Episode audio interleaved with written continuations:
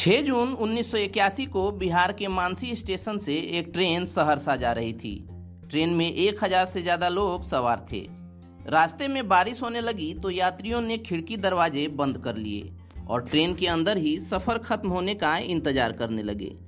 बाग, train Bagmati नदी के पुल से गुजर रही थी, तभी अचानक से एक झटका लगा। इससे पहले कि कोई कुछ समझ पाता, ट्रेन के सात डिब्बे पुल से नदी में जा गिरे। बरसात की वजह से लबालब भरी बागमती ने सातों डिब्बों को अपने अंदर समा लिया। मरने वालों की सही संख्या आज तक पता नहीं है।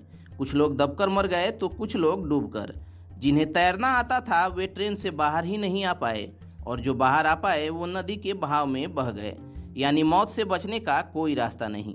ट्रेन नदी में क्यों गिरी, इसके पीछे दो वजहें बताई जाती हैं। पहली ये कि ट्रेन के सामने गाय या भैंस आ गई थी, जिसे बचाने के लिए ड्राइवर ने ब्रेक लगाए।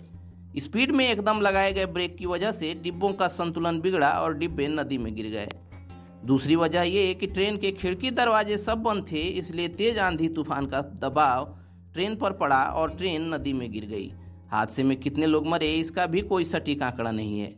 रेलवे ने बताया कि 500 लोगों की मौत हुई है। बाद में मरने वालों की संख्या एक से तीन हज़ार बताई गई। विशेषज्ञों का मानना है कि चूँकि ये ट्रेन पैसेंजर थी, इसलिए ट्रेन में यात्री भी ज़्यादा सवार थे। यानी मरने वालों का आंकड़ा भी ज़्यादा ही होगा।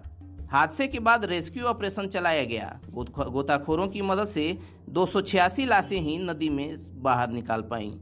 सैकड़ों लोगों की लाश का आज तक कोई पता नहीं चला। चलिए दोस्तों कराफ्लिक्स पर आज के इस पॉडकास्ट में इतना ही। जानकारी आप तक पहुँचती रहे, उसके लिए आप हमारे यूट्यूब चैनल को सब्सक्राइब कर लें और फेसबुक पेज को लाइक कर लें। साथ ही साथ अपने दोस्तों और रिश्तेदारों के बीच इस पॉडकास्ट के लिंक को शेयर भी करें। मिलते हैं एक और पॉडकास्ट में, तब तक keep searching for knowledge and try to be a kind person